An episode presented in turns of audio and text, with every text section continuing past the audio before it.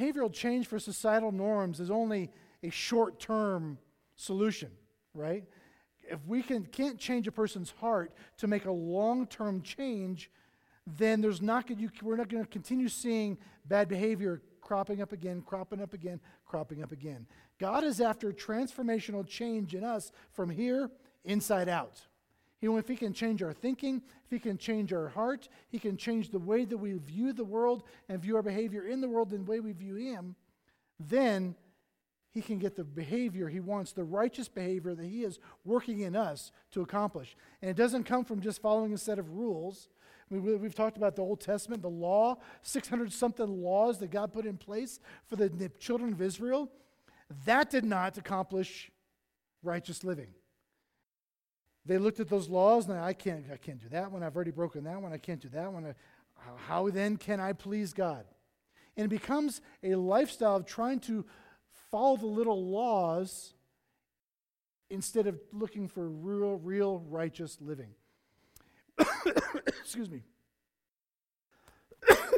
As the Holy Spirit moves into our hearts and changes us, then real change takes place. And we talked about about three weeks, we had two weeks where we talked about the grace of God and how God's grace moves into us and impacts us and changes us, how God gives us his love, he gives us his righteousness, he gives us himself, and that helps us to have that change. And last week we began talking about learning who we are in Christ and how learning about our identity and how that is really when we learn about Christ's identity and how we find our identity in Christ, it's no longer about who I am, my position. It's no longer about who I am and my status. It's no longer about who I am and what I'm trying to be. But we look at ourselves as Christ, as God sees us in Christ. That's where transformational change takes place. We looked at how if we want to identify who Christ was, how Christ was in the image of the invisible God, right? He was the image of who God is. He is the creator, He is the glue that holds all creation together. All that we have here today, if God was not holding it together with His hands, it would just fly apart. The atoms and the molecules would just dissipate into space, and space be gone and we go back to what it was before God ever created it. He's the clue for understanding this world and creation and our place in it.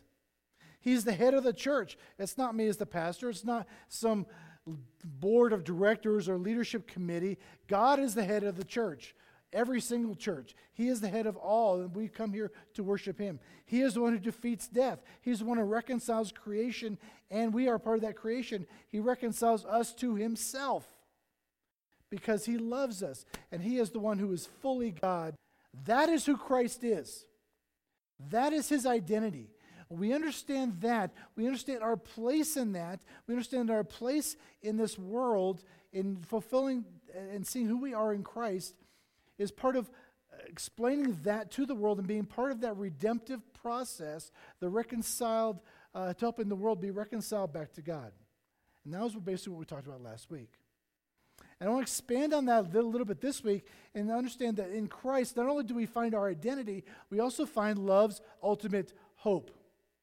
In the world, people are looking for hope. In this world around us, in North Korea and Iran and China, these other countries around the world, fear takes place and everybody's looking for hope.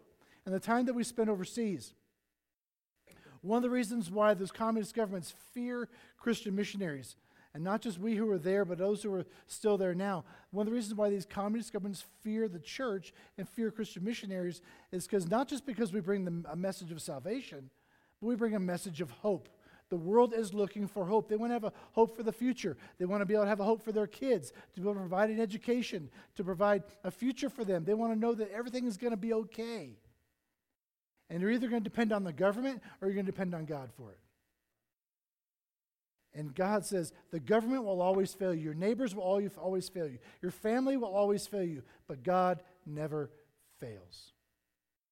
He is the one we need to put our hope in. So, in this, in Christ, we find love's ultimate hope so that we can participate in God's redemptive activity in this world. That is our purpose. Christ came so that we could join him in the work of redeeming mankind back to God. Mankind had totally set God aside. They tried to follow the rules.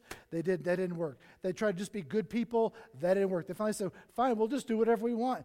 That didn't work. Nothing they did could reconcile themselves to God. God came as Jesus. Remember, remember fully God, fully man.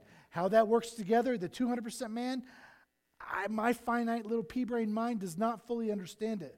I learned in math you can only have 100% of something and how Jesus could be 100% God and 100% man, did for us what we could not do ourselves. He came and died for mankind to bring our sins on his own shoulders to do for us what we could not do ourselves. And then he invited us, he invited his followers to participate with him in this activity of bringing the rest of mankind along and explain to them about the love of Christ. That is our job. That's all our job is, is to make go and make disciples. As you live your life, go and make disciples. As you live your life, go and make disciples. Let the Holy Spirit work within you. Let the Holy Spirit work in your kids to draw them into a deeper relationship. And you work on yourself and you begin to explain to people how they can become disciples of Christ.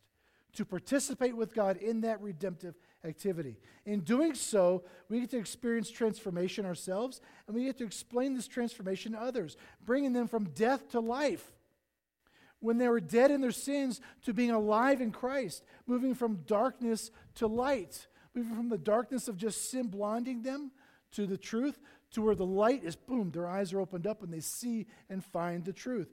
Learn moving from hate to love.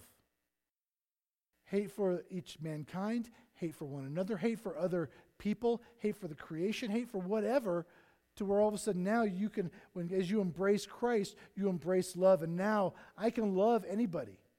I can love anybody from any background. Doesn't matter what their socioeconomic background is. Doesn't matter what they look like. Doesn't matter if they can grow a beard or they can't grow a beard. Doesn't matter if what, what it looks like or what who you are or where you come from. I can love you now because of Christ. That's when we first looked at going to North Korea. I had somebody. I was in a church, I had a guy, uh, one of the leaders in that church, come up to me after we got done speaking. And he says, How can you go to North Korea? How can you go to those people? They're our enemies. We hate them. I said, No, we don't. They're our enemies. I said, Yes, and one time you were enemy of God as well, and God still loved you. We can go to anybody because of the love of Christ. We don't hate any longer, we love. We're not in darkness any longer, we're in light. We're no longer dead to our sins, we're alive in Christ because that with so many others around us. It's exciting. I mean, God in law? No. Whoever believes in him will have, will not perish, but have eternal life. That is the exciting message that we take it. That's how we bring ultimate hope into people's lives. So we come to participate in God's redemptive activity. Secondly, we come to, by participating in the activity, we get to reveal God's glory. We get to reveal the glory of God to the world. Why are we here? To glorify God and enjoy Him forever. I love that. Why do we exist in this world? Why do we why are we here? Because we want to glorify God, to glory in God and enjoy him. Not with a frowny face, I've got to fulfill and follow these laws. I get to enjoy God forever. I get to enjoy his promise forever. I get to enjoy his presence forever. Realize what a message of hope we bring to this world? What a message of hope that we alone have as believers, of followers of Jesus, that we can bring this hope, this message to those around us. God's going to bring people into your path. Into your path. He put him on my car this week. He brings them to me while I'm at King Soopers. He's got my neighbors next door, and I get to speak into them, to speak into them the, about the glory and the hope of Christ. How God, I get to enjoy God forever and ever and ever. What ways do we get to glorify God? What ways do we get to glory in God? First of all, we get to glory in God in what we say. As we speak, Colossians 1:28 says this, so we tell others about Christ, warning everyone and teaching everyone with all wisdom God has given to us. We want to present them to God perfect in their relationship to Christ. So as we tell others about Christ, we are speaking the glory of God. We get to share with them about the glory of God. We get to explain to them about this wonderful redemptive act that God did for us. We speak it with our mouth. not keeping silent.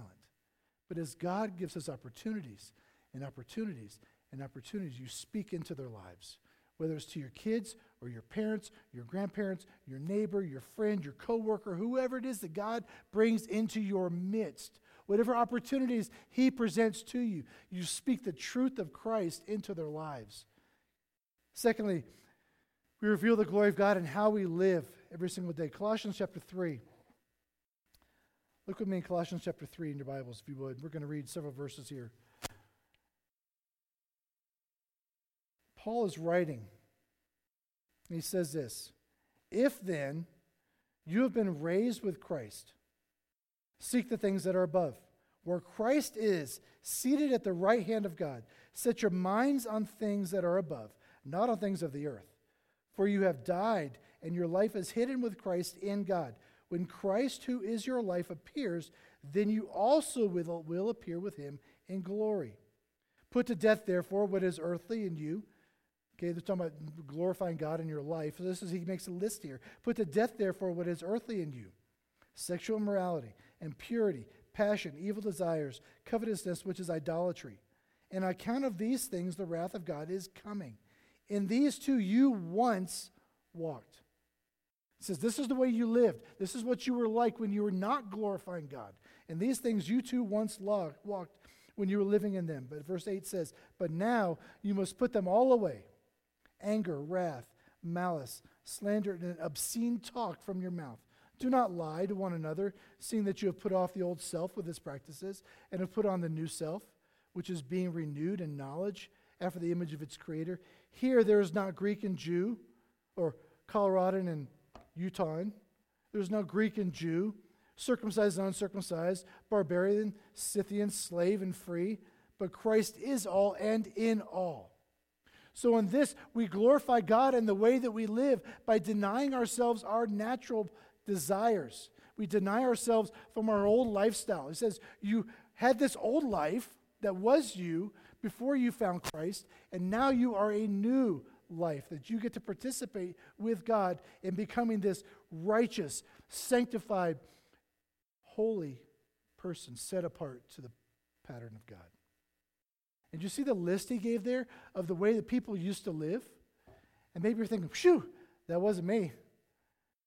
I didn't have I didn't struggle with sexual morality, impurity, passions, evil desires, covetousness, idolatry. I didn't struggle with that. But then the second list anger, wrath, malice, slander, obscene talk. Don't lie. Uh, hits a little closer to home some, for some of us, right? He says, This is the way you once were, but you are now a new creation. This is the old man. This is the old person. This is the new you with Christ. You get to live your life, and through your life and through the way you live, you glorify God. God receives glory from the way we live our lives each and every day with our family, with our coworkers, with those around us. Number three, God gets glory in how we treat one another. You realize that? God gets glory as we treat one another in a holy fashion. He goes on in verse, in, uh, verse 12, he says, Put on then, as God's chosen, whole, chosen ones, holy and beloved, compassionate hearts, kindness, humility, meekness, and patience, bearing with one another, and if God has, if one has a complaint against another, forgiving each other, as God has forgiven you, so you must also forgive. Let the peace of Christ rule in your hearts, to which indeed you were called in one body, and be thankful. I don't always want to be thankful. And verse 16, and let the word of Christ dwell in you richly, teaching and admonishing one another in all wisdom singing hymns, psalms, hymns, and spiritual songs with thankfulness in your hearts to God. How we treat one another, the way that we behave with one another, the way that we pray for one another, the way that we and come alongside each other, that brings glory to God. God takes glory, God takes joy in us. The, when we treat one another with kindness, with respect, with holy living, with meekness, patience, bearing one another, if you have a complaint, forgiving each other. Saying, you know what? That's okay. I was offended. I can get over it. It's okay. As we look at one another, especially of the, of the children of God, if we are believers and we can come alongside and say, you know what, Mike offended me because he did something, he, he uh, uh, whatever it was. I was going to name something, but I don't know what it is. Mike offended me, so therefore I'm going to be angry at him. The Bible says when, you, when he does something to you, he offends you. Because the way he looks, the way he sounds, the way he says something, he just didn't, you got upset. We forgive. Because why? Because Christ first forgave us. We bear one another's burdens. We come alongside. When those who are crying, when those who are hurting, we come alongside and you comfort them. You pray for them. You let them know that we are coming alongside you. You are not alone in your pain. You are not alone in your suffering. You don't have to go through life alone. We, as the body of Christ, come alongside, bearing one another's burdens. How we treat one another shows glory to God. And look at verse 17. I love this verse. It says, Whatever you do or say, do it as a representative of the Lord Jesus, giving thanks through him to God the Father. Whatever you do, you are a representative of the Lord Jesus. You are an ambassador for Christ. When we went to North Korea, we could not go there on official capacity into North Korea uh, as a representative of the U.S. government. The U.S. government had absolutely no diplomatic relationship with the government of North Korea. So that they came to us one time and they said, Thank you so much for going as ambassadors of our country because you're doing for us what we cannot do. We had no diplomatic relationship. So we, as missionaries, were inside that country, somewhat representing our, the U.S because we didn't have an ambassador. We didn't have workers. We didn't have a staff. There was no embassy inside North Korea. As we went, they recognized that we were going as ambassadors. You realize that as, as children of God, we are ambassadors of God in this world. We are the ambassadors of God in your community around you. Whatever you do, do it as a representative of the Lord Jesus. You know how ambassadors, as they travel, as they're in meetings in different countries, how much they have to control their tongues and not really speak what they want to say? you ever listen to somebody who's been in public service or in the government for a long time? They have learned to control this thing right there. They don't say what they really want to say. Parents, there are times when we hold our tongues with our kids. Amen? There are times, even around here, there are things I want to say. I'm, uh, you know, I hold my tongue. There are sometimes I know my wife looks at me and she's just like, mm, pinches her tongue and does not speak what she really wants to say. I see that mind working. I see the eyes doing this because she really is frustrated and wants to speak her mind. And she holds it in and she says, God, give me strength. When you can learn to control this right here, the rest of this is no problem. James talks about in James chapter 3. We are representative of the Lord Jesus, coming alongside with mercy and kindness and humility and gentleness and patience, making allowance for each other's faults, allowing people to grow, and overlooking some dumb things that we do to one another, forgiving anyone who offends us because the Lord forgave us, we forgive others. We bring glory to God in the way that we live. Lastly, we bring glory to God in our homes. And how did that happen? Nobody sees us. Nobody sees us. Colossians 3:18 says, "Wives, submit to your husbands." Amen. All men said, "We're keeping our we're not saying anything." Wives, submit to your husbands as is fitting for those who belong to the Lord. Husbands, love your wives and never treat them harshly, as Christ loved the church, Ephesians says. Love your wives. That's hard for us. Children, we can also obey the, uh, amen to this. Children, obey your parents. Amen? For this pleases the Lord. Fathers, do not aggravate your children or they become discouraged. That's my, my kids' favorite verse. They like to quote that over and over. They have it plastered on, their, in, in, in our bathroom. Father, fathers, do not aggravate, do not exasperate your children. Thank you so much, dear children. Slaves, obey your earthly masters in everything you do. Try to please them all the time, not just when they're watching you. Serve them sincerely because of your reverent fear of the Lord. Work willingly at whatever you do as though you were working for the Lord rather than for people. Remember that the Lord will give you an inheritance as your reward, and the master you are serving is Christ. But if you, have, if you do what is wrong, you will be paid back for what is wrong, for the wrong you have done. For God has no favorites. Why does, why does Paul lay out this really long passage for slaves or those who are working for somebody else? There are more employees in this world, there are more, more people working for others than there are bosses. We have a responsibility, if we work for somebody else, to be a good worker, to be a good employee. We're not slaves, though you may feel like a slave. You get to work for 40 hours, you work for 40, 50 hours a week, and you get paid for 20, right? You work for 40, 50 hours, you get paid for 40 or 50. We are to be good examples in our workplace. And then he doesn't leave bosses beside, he says, Masters, in chapter 4, verse 1 Masters, be just and fair to your slaves or to your workers. Remember that you also have a master in heaven. He leaves nobody aside. He says, We are all responsible, and we are to live and glorify God in our home husbands, wives, kids, fathers, work employees, and bosses. We are to all glorify God in our home because that is, we get to do that for all of eternity. That is our, our purpose. We get to glorify God and enjoy Him forever. In every aspect, what we say, how we live with one another, in our homes, we are to bring glory to God and lift up His name. We expect to do it on Sunday mornings. We expect to come here on Sunday mornings and praise God and sing songs. And God, we're worshiping you, we're glorifying you. But it's the other six days of the week. It's the other 167 hours in the week that we're not in this building, we're not in this room, when nobody else is watching but God, when it really counts.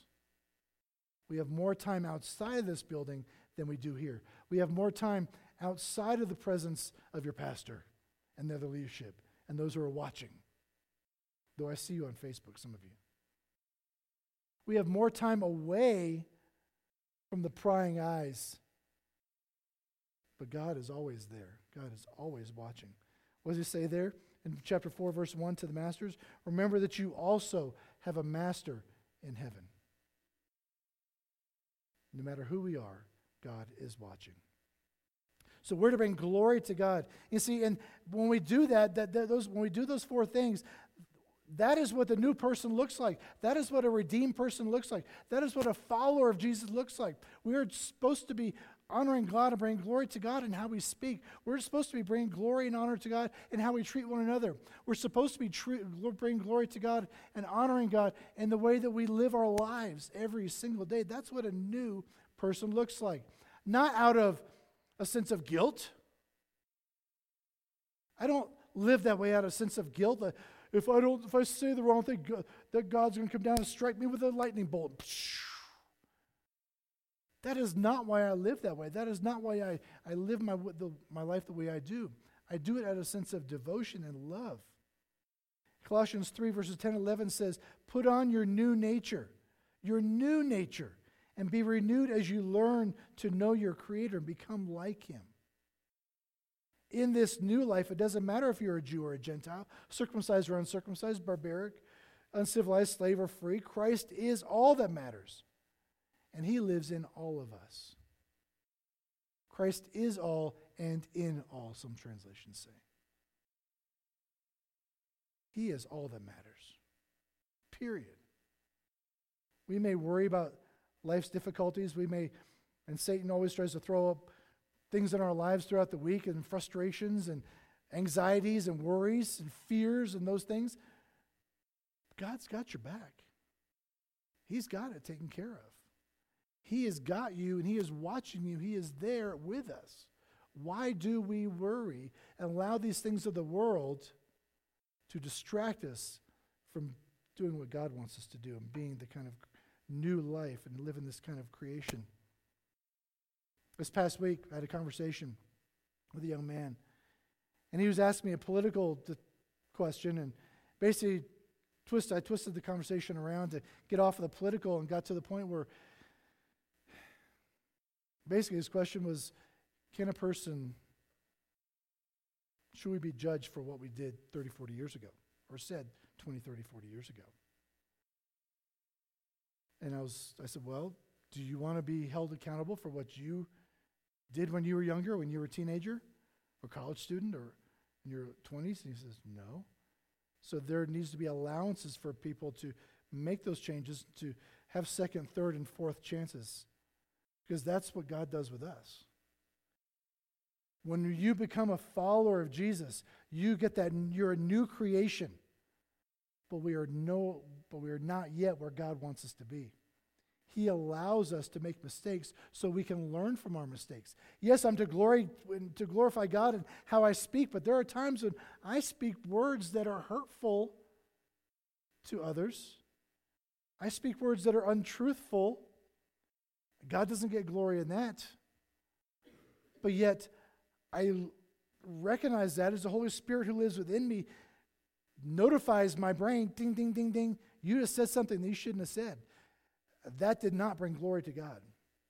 And then I make a change, and God, I go to God and forgive, ask forgiveness, and He allows me a second, third, fourth, one hundredth chance to change. I'm so glad that God is the God of second, third, and fourth chances.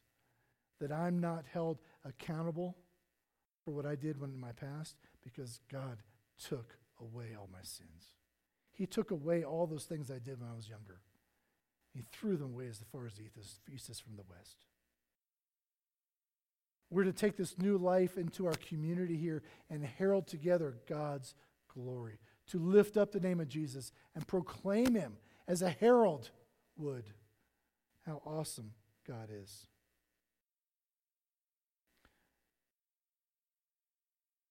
And part of learning about this hope we have in Christ is recognizing that God wants to express real relational love to us. The love he, that God expresses to us are not, it's not just words.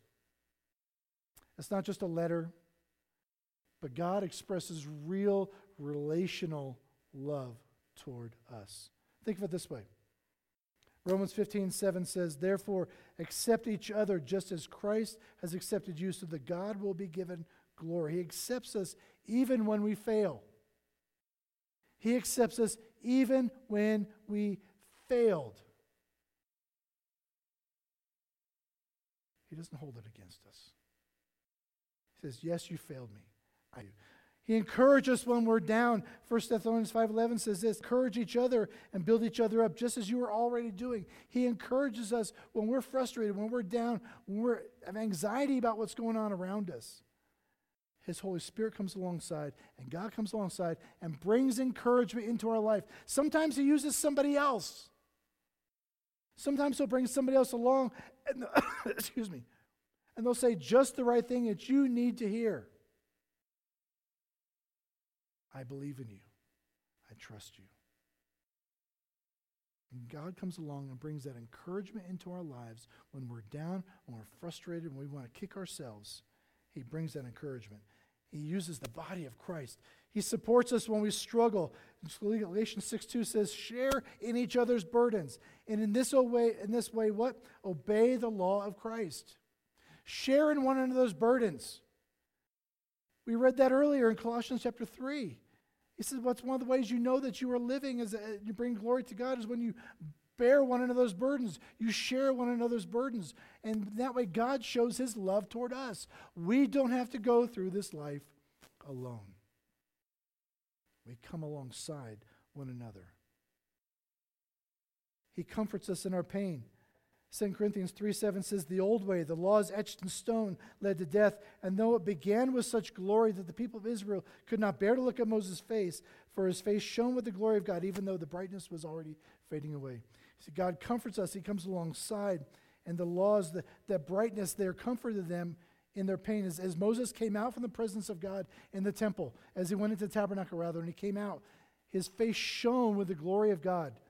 And whatever pains they were going through, they said, At least we know God is with us. We can see it and on the face of Moses. And then it began to glow, fade away. And the people got worried. So eventually Moses had to keep his face, keep his head covered.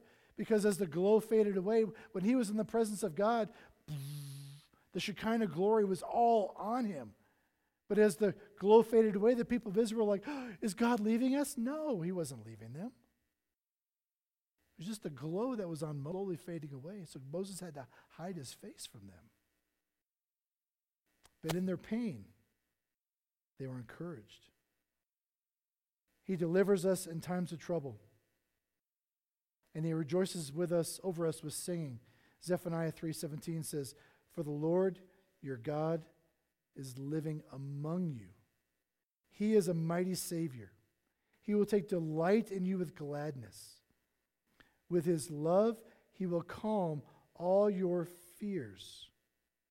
He will rejoice over you with joyful songs." Zephaniah is an awesome book. Some of those old, those minor prophets that we like to avoid in the Old Testament. Yeah, I can read Daniel. I can read Judges. I can even read the, the, the first five books of the law. But I get to some of those minor, you ever gotten to some of those minor prophets and you're like, what is really going on there? There is some great stuff in the minor prophets. A couple years back, I was, I was reading through the Bible. Every year before I, every year before I start reading, I always pray, I say, God, what do you want me to focus on this year? And I remember one year God says, He'd let me know, so I want you to focus on the prophets this year. I'm like, really, God? The minor prophets? Okay.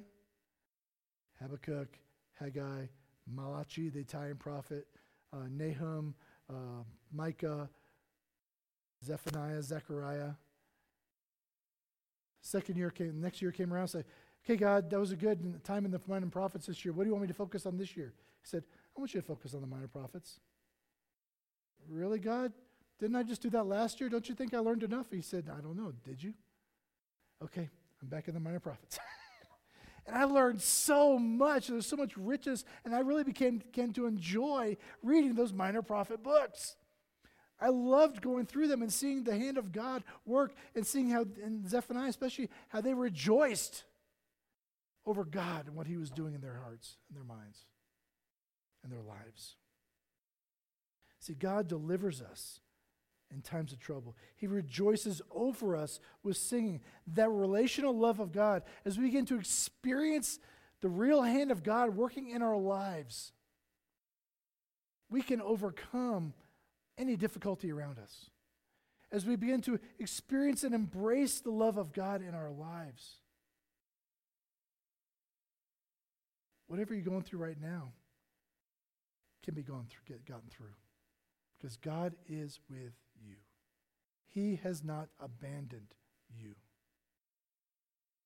This world around us, Satan wants to discourage us, but know this God accepts you. God wants to encourage you. He wants to support you. He wants to come along and comfort you. He wants to deliver you. He rejoices over you. That is the love of God every single day that we can feel.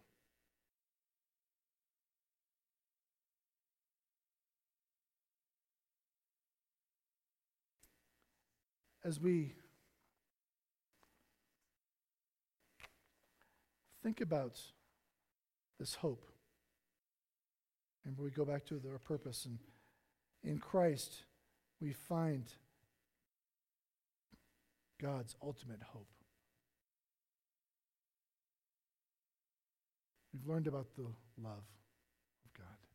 We've learned about how we, ought to, we are called to glorify God in our daily lives to bring hope to those around us.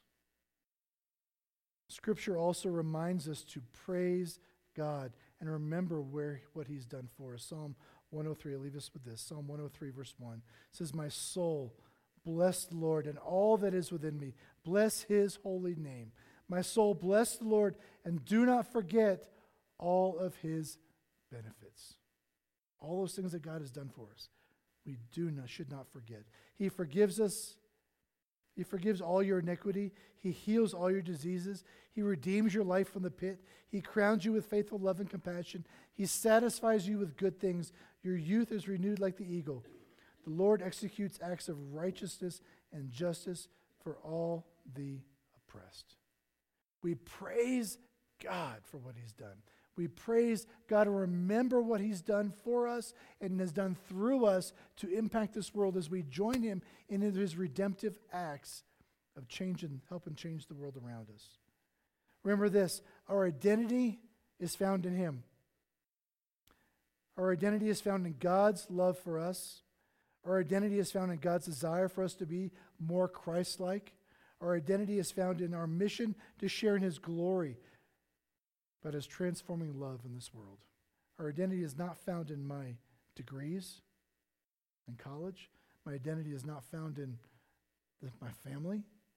My identity is not found in my job. My identity is not found in my health. My identity is not found in my church or the size of my church or the largeness of my church. My identity is not found in my bank account.